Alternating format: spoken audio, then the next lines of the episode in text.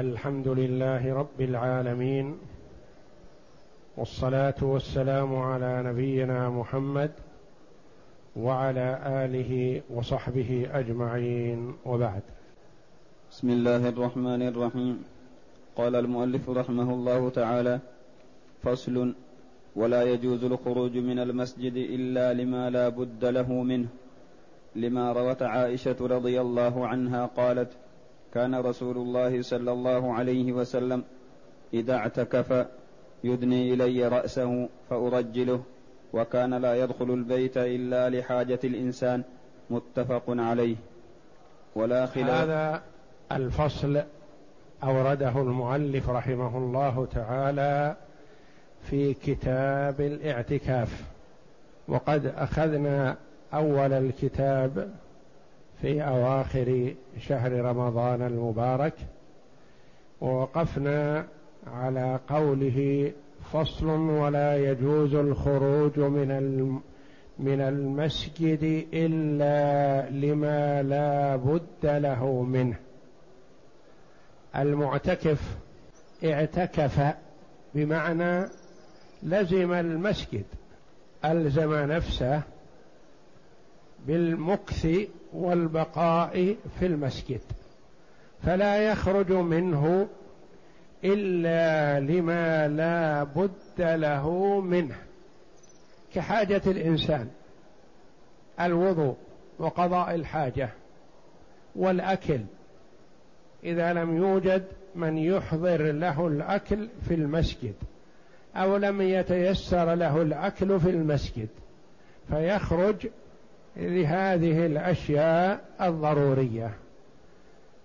ثم إن الاعتكاف قد يكون منذورا فيلزم أداؤه لأنه أوجبه المرء على نفسه. وإذا لم يكن منذورا تطوع فله أن يقطع اعتكافه ويعتبر له ما اعتكفه سابقا. ثم يقضي حاجته التي يريدها ثم يستأنف يبدأ بالاعتكاف من جديد مرة أخرى. له ذلك ما دام أن الاعتكاف تطوع فله أن يخرج منه ويقضي حاجته التي يريد من بيع أو شراء أو زواج أو عقد أو نحو ذلك. لأن هذه الأمور لا تصح مع الاعتكاف. فيأتي يقضي حاجته التي يريد ثم يبدأ اعتكافا جديدا. فله ذلك. إلا المنذور فما سيأتي إن شاء الله بيانه. لقول عائشة رضي الله عنها كان رسول الله صلى الله عليه وسلم إذا اعتكف يدني إلي رأسه فأرجله وكان لا يدخل البيت إلا لحاجة الإنسان متفق عليه. استفدنا من هذا الحديث عن عائشة رضي الله عنها فوائد. أن خروج جزء من الإنسان من المسجد لا يبطل الاعتكاف. وأن مس المرأة زوجها لا يبطل الاعتكاف. إذا لم يكن ذلك بشهوة أما إذا كان بشهوة فكما سيأتي. وأن الإنسان المعتكف لا يخرج إلا لما لا بد له منه لقول عائشة رضي الله عنها لحاجة الإنسان للأشياء الضرورية. البول والغائط ولا يقال له ولا يجوز له أن يبول في المسجد ولو في إناء لأنه عرضة لتلويث المسجد وإنما يخرج لقضاء حاجته. ولا خلاف في جواز الخروج لحاجة الإنسان. ولا خلاف في هذا لأن الإنسان يحتاج إلى إخراج البول والغائط وهذا ضرورة فيخرج ويقضي حاجته ويعود إلى معتكفه. نعم. وإن احتاج إلى مأكول أو مشروب وليس له من يأتيه به فله الخروج إليه لأنه مما لا بد له منه. كذلك الأكل والشرب إذا لم يوجد من يحضره له في المسجد أو ما تيسر دخوله إليه في المسجد فيخرج إليه ولا حرج لأن هذا مما لا بد للمعتكف منه. نعم.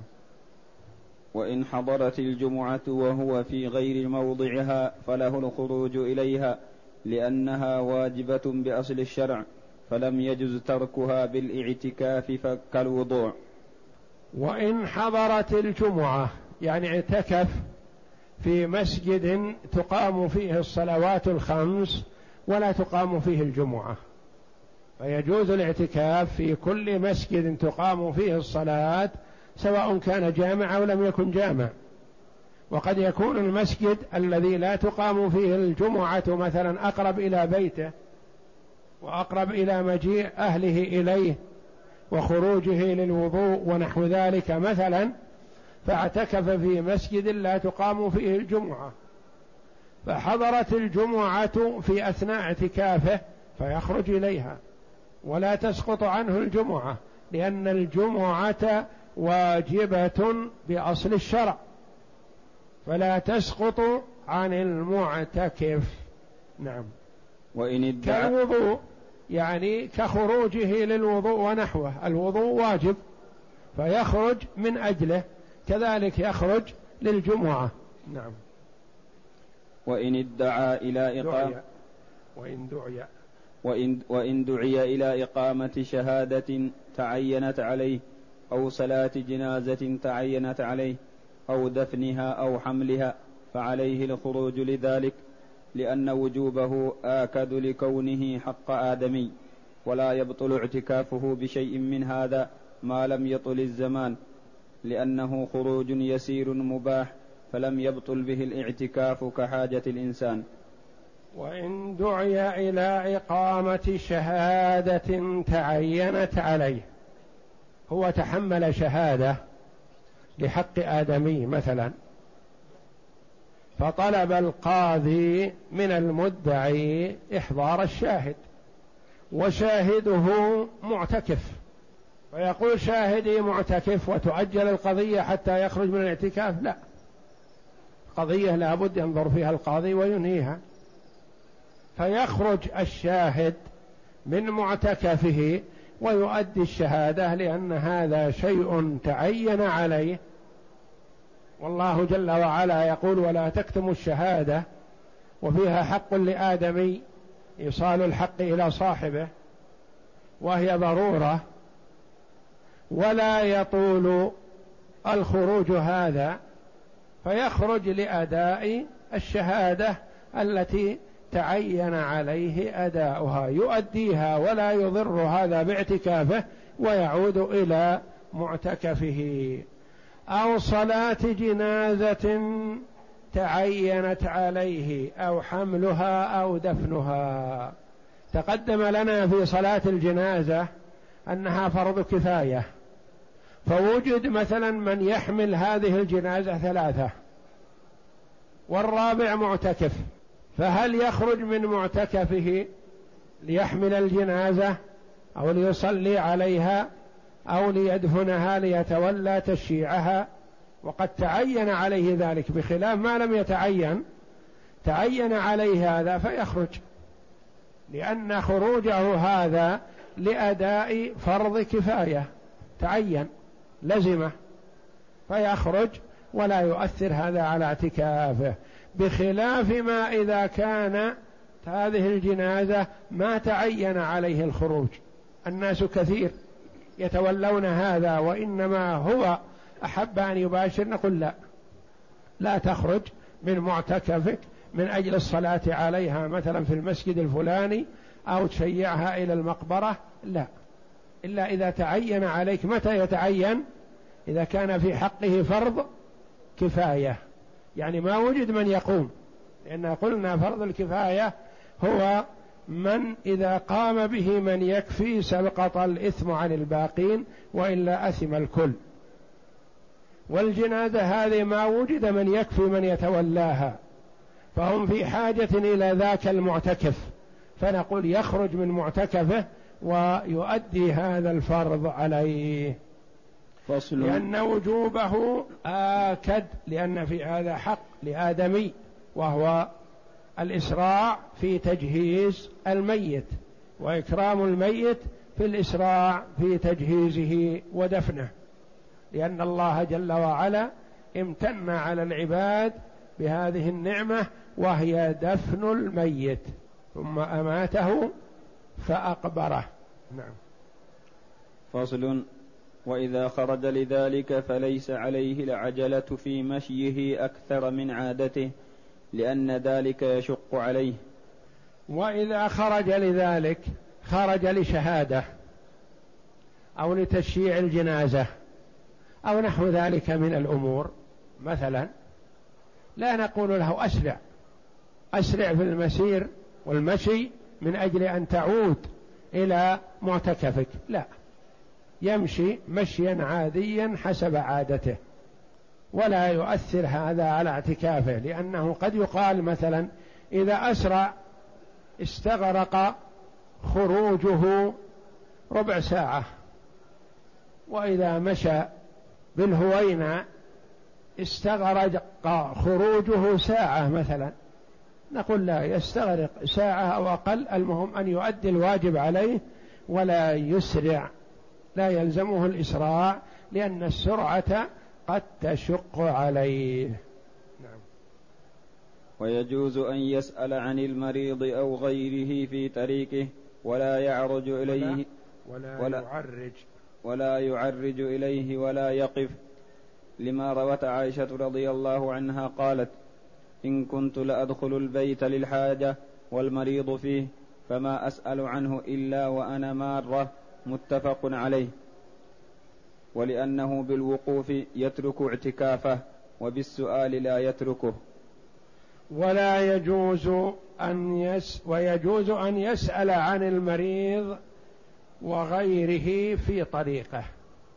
يعني لا يخرج لزيارة المريض. إلا إن كان اشترط كما سيأتينا.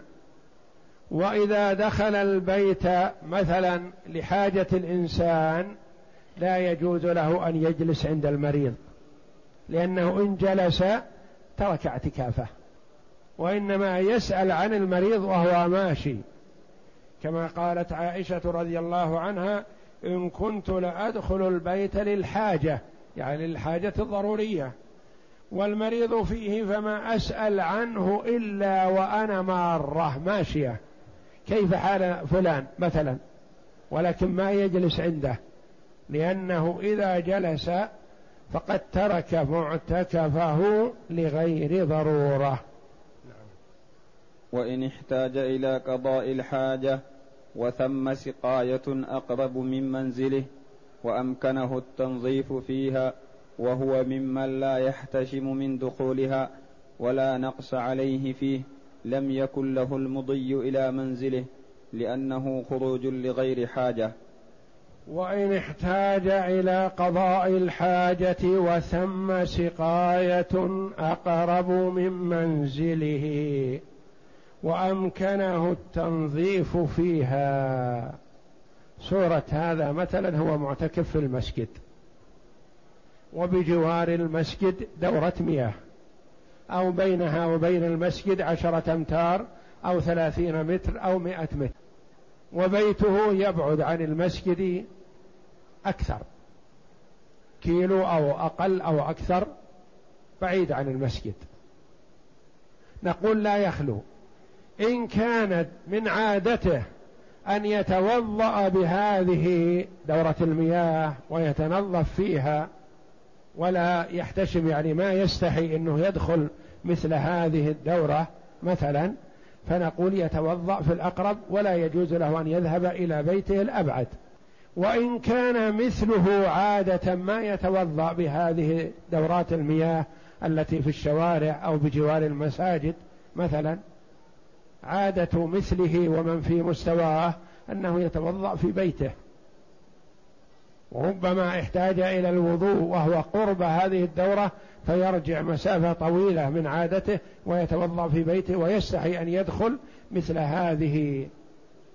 فليس له أن يأتي المكان الذي يستحي منه أو لا يليق بمثله وإنما يذهب إلى البعيد ولا حرج عليه.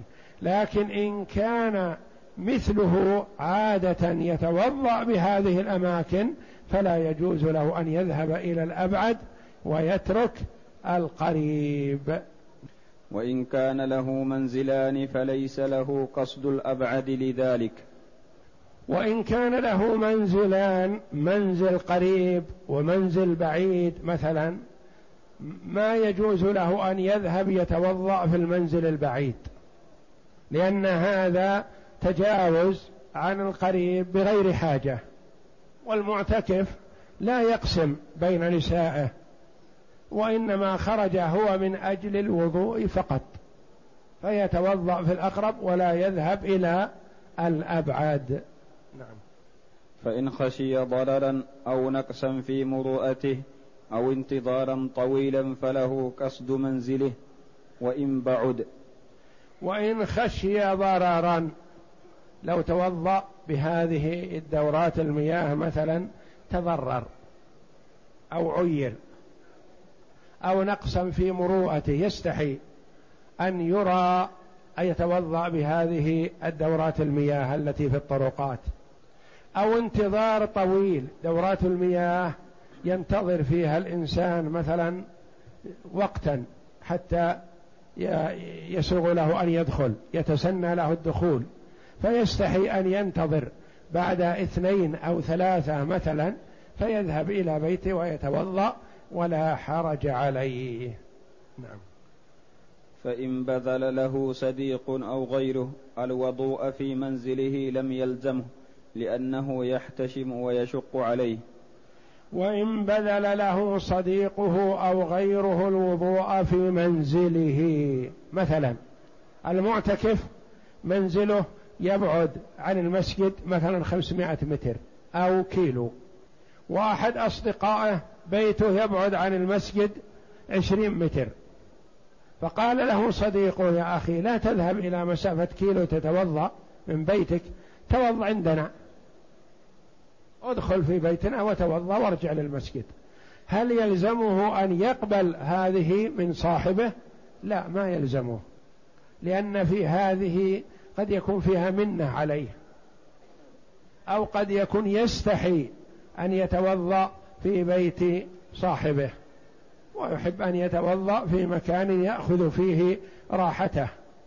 فله أن يذهب إلى الأبعد ولا يلزمه أن يقبل دعوة صاحبه أو جار المسجد. فصل ولا يخرج لعيادة مريض ولا حضور جنازة لم تتعين عليه وعنه أنه يشهد الجنازة ويعود المريض ولا يجلس. ولا يخرج لعيادة المريض مثلا مريض في المستشفى أو مريض في بيت غير بيته. ويقول أريد أن أزور المريض الفلاني في المستشفى أو في بيت آخر. نقول لا. لا ليس له ذلك. إلا إن كان اشترط في اعتكافه أنه يزور المريض أو يخرج مع الجنازة إلى مكان إلى المقبرة أو نحو ذلك. أو إن مات فلان يتولى تشييعه ونحو ذلك. إذا كان اشترط فله ذلك لأن له على ربه ما اشترط وعنه أنه يشهد الجنازة ويعود المريض ولا يجلس. رواية أخرى عن الإمام أحمد رحمه الله قال يشهد الجنازة ويزور المريض. لما؟ قال لأن زيارة المريض قربة وعبادة لله جل وعلا ولا يمكث لا يخرج ويجلس وإنما يقف عليه ويسلم ويسأله عن حاله ويخرج. وكذلك تشييع الجنازة فيه ثواب عظيم. من صلى على جنازة فله قيراط ومن شهدها حتى تدفن فله قيراطان. والقيراطان مثل الجبلين العظيمين. فهذه قربة يشهد الجنازة ولا يؤثر هذا على اعتكافه. ويقضي الحاجة ولا يعود إلى معتكفه. ويعود. ويقضي الحاجة ويعود إلى معتكفه لأن ذاك يروى عن علي رضي الله عنه والأولى أولى لقول عائشة رضي الله عنها السنة على المعتكف. ألا يعود مريضا ولا يشهد جنازة ولا يمس امرأة ولا يباشرها ولا يخرج لحاجة إلا لما لا بد منه. رواه أبو داود. شهود الجنازة وعيادة المريض يروى عن علي بن أبي طالب رضي الله عنه. قال والأول أولى. يعني عدم شهود الجنازة وعدم زيارة المريض أولى. لقول عائشة رضي الله عنها السنة على المعتكف ألا يعود مريضا ولا يشهد جنازة ولا يمس امرأة ولا يباشرها ولا يخرج لحاجة إلا لما لا بد منه رواه أبو داود. قد يقول قائل لما قدمتم قول عائشة رضي الله عنها على قول علي بن أبي طالب رضي الله عنه. نعم. لأن علي رضي الله عنه يروى عنه هذا موقوفا. رأيه رضي الله عنه. وعائشة رضي الله عنها ما قالته عن رأيها؟ قالت السنة. والصحابي رضي الله عنه رجلا كان أو امرأة إذا قال السنة فهو يقصد ماذا؟ سنة رسول الله صلى الله عليه وسلم.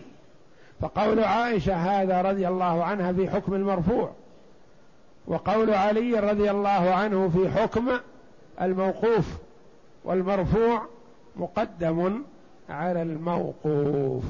نعم. ولكن إن كان متطوعا فله ترك اعتكافه لفعل ذلك. ثم يعود إلى الاعتكاف. لكن إن كان متطوعا يعني إنسان مثلا تطوع اعتكاف عشرة أيام من أي شهر؟ بأي وقت؟ مضى خمسة أيام وحصل ظرف يستدعي خروجه.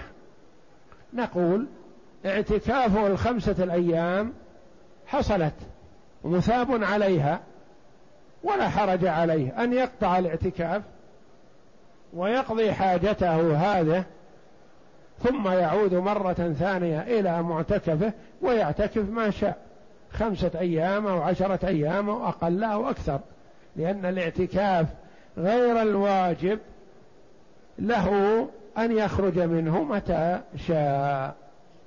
وإن كان واجبا لم يجز له تركه لما ليس بواجب. وإن كان واجبا متى يكون الاعتكاف واجب؟ إذا نذره. إذا نذره مثلا. نذر أن يعتكف وحصل له المنذور من أجله. يلزمه أن يؤديه فيكون هذا واجب ليس واجبا بأصل الشرع وإنما أوجبه المرء على نفسه. فلا يجوز له الخروج لما لا بد له منه. ما ما لا بد له منه له أن يخرج مطلقا أيا كان نوع اعتكافه واجب أو غير واجب. لكن شيء له بد منه لا يخرج إليه ولا يجوز له قطع اعتكافه. وإن شرط فعل ذلك في نذره فله ف... وإن شرط فعل ذلك في نذره فله فعله. وإن شرط فعل ذلك في نذره فله فعله. مثلا أراد أن ينذر. قال لله علي إن حصل كذا وكذا من الأمور أيا كان أن أعتكف عشرة أيام. وأن أخرج في اعتكافي لزيارة المريض وشهود الجنازة وما يريد أن يشترطه أيا كان ما لم يكن منافيا للاعتكاف. فلا يجوز له أن يشترط البيع أو يشترط الشراء أن يخرج للبيع والشراء. ولا يجوز له أن يشترط أن يخرج لينام مع امرأته لا لأن هذه الأمور تنافي الاعتكاف. لكن اشترط مثلا أنه يخرج للمستشفى لزيارة المريض مثلا أو لبيت فلان لزيارته أو لكذا أو لكذا من الأمور فله أن يأتي بما اشترطه. نعم. وكذلك إن شرط العشاء في أهله جاز لأنه يجب بعقده. فكان الشرط فيه إليه كالوقف. وكذا لو إن شرط العشاء في أهله جاز. مثلا عنده من يحضر له العشاء في المسجد لكن أحب أن يتعشى في بيته ليرى أولاده ويجتمع بهم ويأمرهم بما شاء وينهاهم عما شاء وهكذا. فاشترط أن يتعشى في بيته ما بين المغرب والعشاء مثلا أو بعد صلاة العشاء أو نحو ذلك فله هذا الشرط نعم. وإن شرط أنه متى مرض أو عرض له عارض خرج جاز شرطه لذلك وإن شرط أنه متى مرض يقول أنا لله علي مثلا أن أعتكف عشرة أيام لكن إن مرضت فأنا أخرج. إن كذا حصل كذا فأنا كذا. فله ذلك لأن هذا ضرورة وله أن يخرج فيه. نعم. وإن شرط الوطأ في اعتكافه أو الفرجة أو الفرجة أو النزهة أو البيع للتجارة أو التكسب بالصناعة في المسجد لم يصح شرطه لأن هذا ينافي الاعتكاف فلم يصح شرطه كتركه الإقامة في المسجد. وإن شرط أمرا ينافي الاعتكاف فلا يصح. حتى لو شرطه في اعتكافه ما صح. ولا يجوز له أن يأتي به. كأن شرط الوطأ أن يخرج بالليل ليطأ زوجته مثلا فلا يجوز له ذلك. لأن المعتكف لا يباشر زوجته لقوله تعالى ولا تباشروهن وأنتم عاكفون في المساجد. أو الفرجة اشترط أنه بعد العصر مثلا أو بعد المغرب يخرج لحديقة كذا أو يخرج للسوق لكذا. أو اشترط أنه ضحى يخرج للتجارة. ليجلس في دكانه أو في تجارته ويبيع ويشتري. أو اشترط أنه يبيع ويشتري في المسجد. يأتيه مثلا من يشتري منه ويتفاوض هو وإياه في المسجد في بيع العقار الفلاني أو التجارة الفلانية أو البضاعة الفلانية أو نحو ذلك. فلا لأن البيع والشراء ومباشرة النساء والفرجة والنزهة وغير ذلك من الأمور المشابهة لها هذه تتنافى مع الاعتكاف لأن الاعتكاف لزوم المسجد بنية التقرب إلى الله جل وعلا والتفرغ للعبادة. ولا يؤذن للمرء إلا لما لا بد له منه هذا بدون شرط. ويؤذن له باشتراط ما له بد منه لكن لا ينافي الاعتكاف. مثل زيارة المريض وتشييع الجنازة وزيارة مثلا الأب أو الأم مثلا في ساعة من الساعات في أثناء اعتكافه اشترط أنه يزور والديه يزور أمه في يوم كذا يزور أباه في يوم كذا وهكذا. فلا بأس عليه لأن الزيارة القريب والوالدين لا تتنافى مع الاعتكاف. فصل. وإن خرج لما لا لما له منه بد يبطل اعتكافه. لما منه بد. فقال القاضي لا يبطل لأنه فعل المنهي عنه في العبادة ناسيا فلم يبطلها كالأكل في الصوم.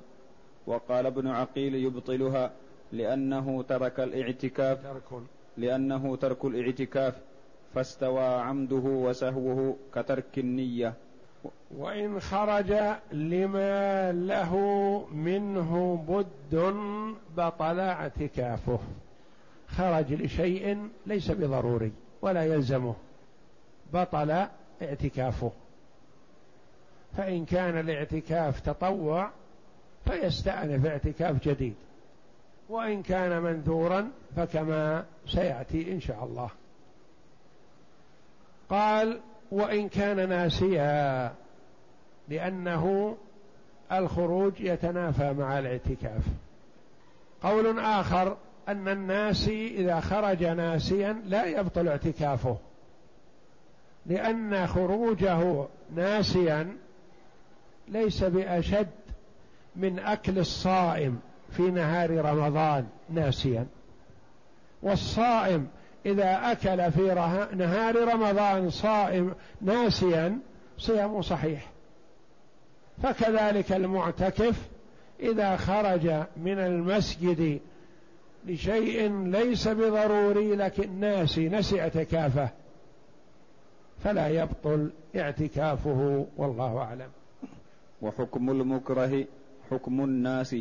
لأنه في معناه في العفو بالخبر الوارد فيهما. وكذلك المكره يعني فيه القولان.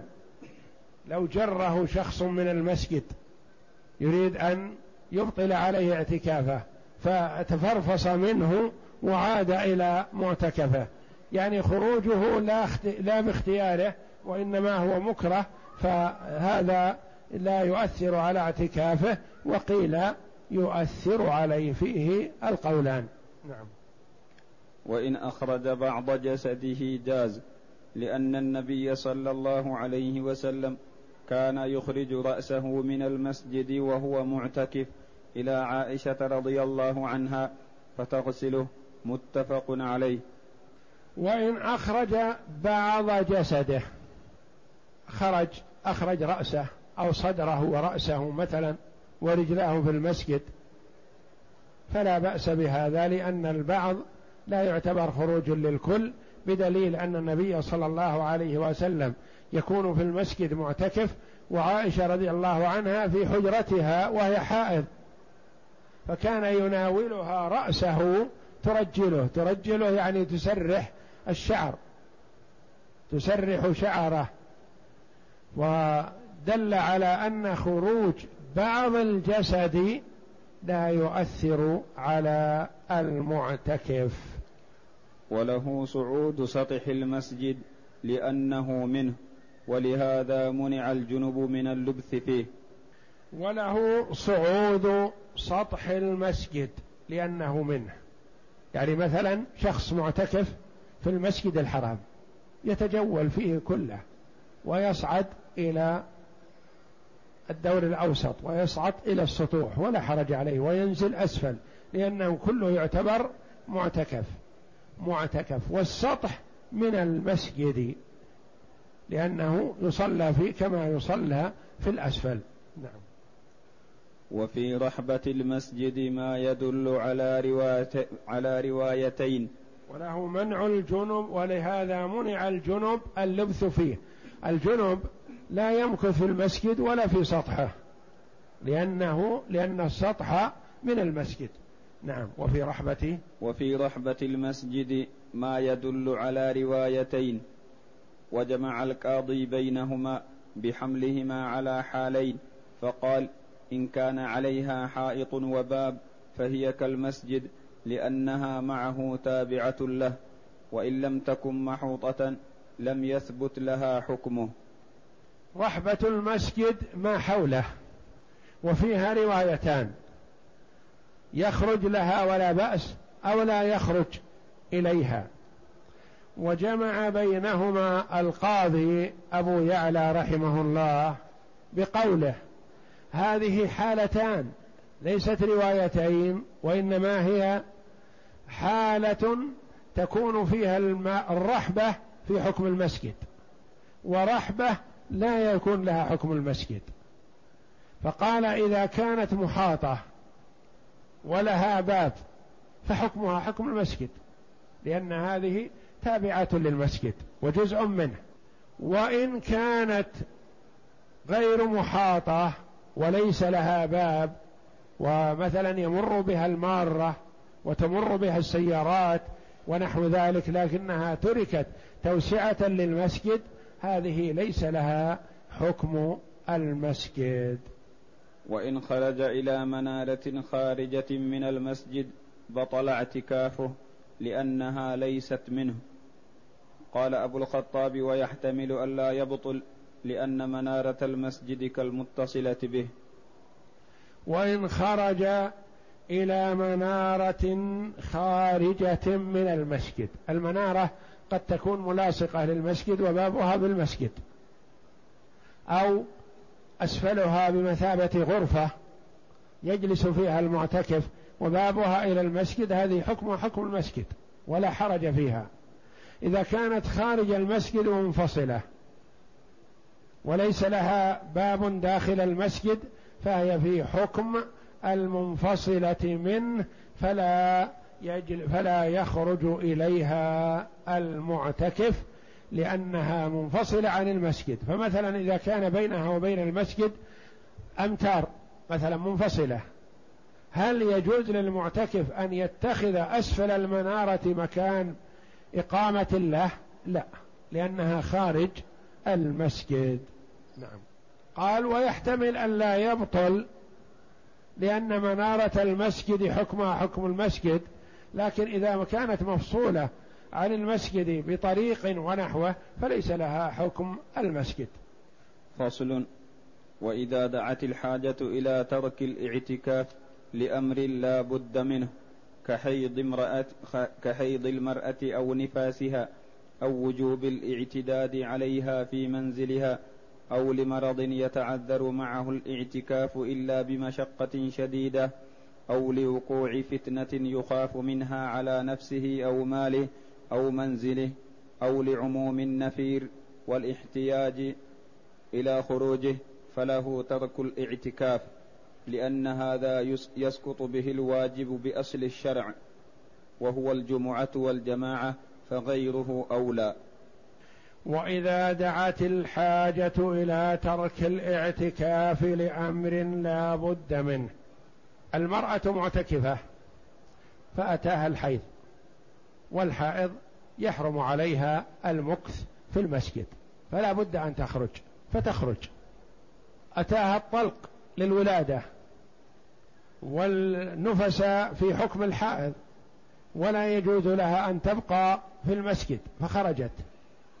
أو أتاها نعي زوجها. توفي زوجها ويجب عليها أن تعتد في بيتها وتلزم بيتها فخرجت. أو مرض الرجل أو مرضت المرأة فلم يستطيع البقاء في المسجد إلا مع مشقة شديدة. قد تكون سببا في زيادة المرض فيخرج من معتكفه إلى بيته. أو لوقوع فتنة وقع فتنة مثلا في المسجد أو وقع فتنة خارج المسجد ويخشى على أولاده ومحارمه واضطر إلى الخروج ليكون معهم فله ذلك ولا حرج عليه. أو لعموم النفير طلب الإمام من الناس الخروج للجهاد في سبيل الله. فإذا دعا الإمام الناس تعين على كل واحد مستطيع لل... للقتال. فيخرج من معتكفه ولا يعتذر بأنه معتكف لا يستطيع الخروج. نقول يجب عليه الخروج كما أنه يجب عليه الخروج لصلاة الجمعة. إذا لم يكن في معتكفه صلاة جمعة فكذلك يجب عليه الخروج للنفير لأنه واجب. وإذا زال العذر والإعتكاف تطوع فإن شاء رجع إليه وإن شاء لم يرجع لأنه لا يلزم بالشروع. فإذا زال العذر خرج لعذر مثلا المرأة خرجت لحالة الحيض فطهرت وبقي مدة للإعتكاف هي بالخيار. لا يلزمها العودة إلى معتكفها مثلا وإنما إن شاءت عادت وإن شاءت لم تعد ما دام الاعتكاف تطوعا ويحتسب لها ما اعتكفته سابقا. نعم. وإن كان منذورا لم يخل من ثلاثة أحوال أحدها أن يكون نذر أياما معلومة مطلقة فعليه إتمام باقيها حسب بالح... نعم بالحساب لأنه يتأتى بالمنذور على وجهه. يأتي بالمنذور على وجهه. لأنه و...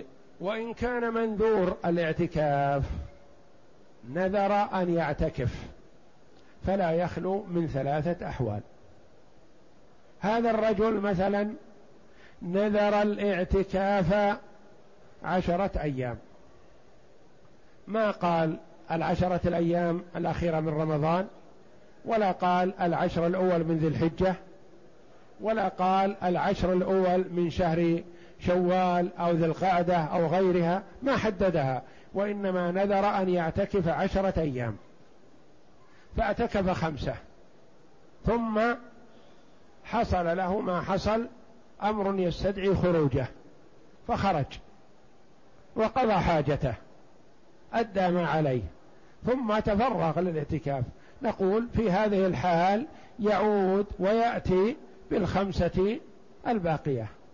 لأنه أتى بخمسة أولا وبقي عليه خمسة فيقضيها يأتي بها لأنه في هذه الحال نذر عشرة أيام مطلقة. لم يحددها بوقت محدد. وقد أتى بخمسة فيأتي بالخمسة الباقية. هذه حال. نعم.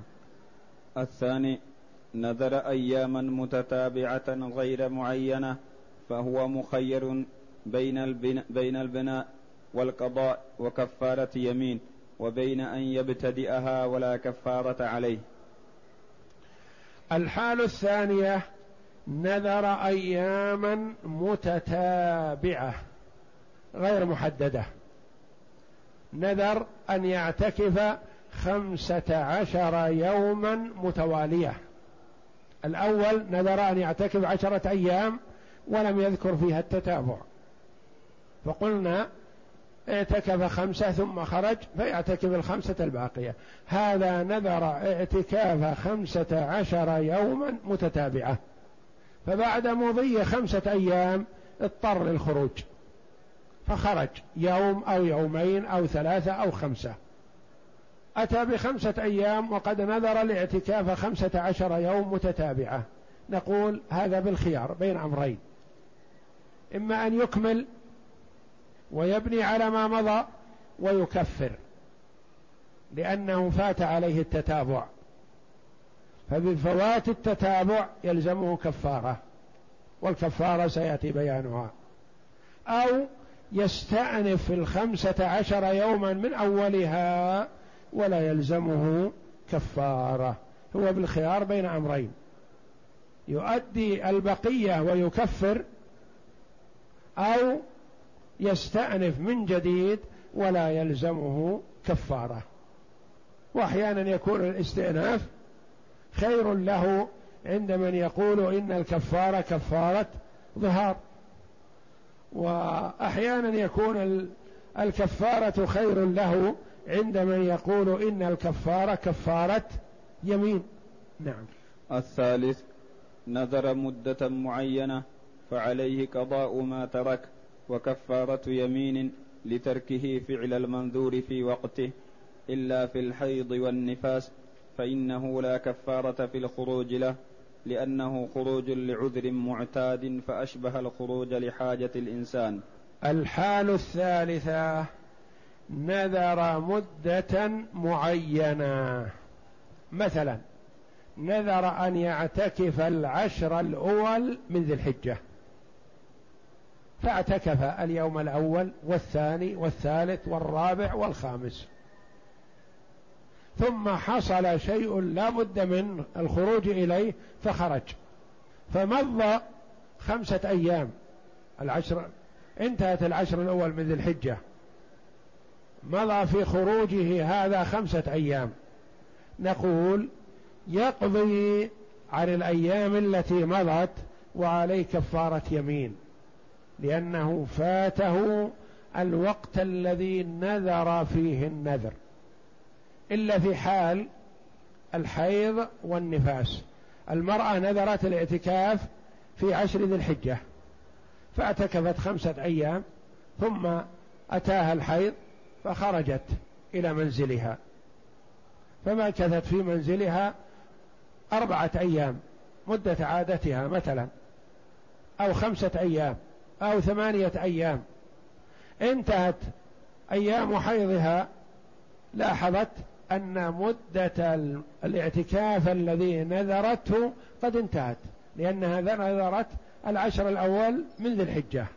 فانتهت العشر الأول من ذي الحجة ببقائها في بيتها حائض أو نحو ذلك. هذه عليها أن تقضي الأيام الباقية ولا كفارة لأن الحيض يلزمها الخروج من أجله شرعا. وليس كحاجة طارئة بل هو أمر مؤكد يلزمها الخروج ويحرم عليها المكث في المسجد. الثالث نذر مدة معينة فعليه قضاء ما ترك وكفارة يمين لترك فعل المنذور في وقته. إلا في الحيض والنفاس فإنه لا كفارة بالخروج لأنه خروج لعذر معتاد يلزمها ذلك. نعم. وذكر القاضي أن كل خروج لواجب كالشهادة المتعينة والنفير العام وقضاء العدة فلا كفارة فيه لأنه خروج واجب أشبه الخروج للحيض. وذكر القاضي وإذا ذكر فقهاء الحنابلة رحمهم الله القاضي فالمراد به أبو يعلى رحمه الله. أن كل خروج لواجب يعني ليس في الحيض والنفاس فقط كل خروج لواجب مثلا فله أن يخرج ويقضي ما فات من اعتكافه ولو فات الوقت المنذور فيه ولا كفارة عليه. إيضاح ذلك مثلا نذر اعتكاف العشر الأول من ذي الحجة فاعتكف خمسة أيام منها ثم دعي إلى شهادة. وهذه الشهادة لازم يؤديها في المدينة أمام القاضي في المدينة لازم يسافر.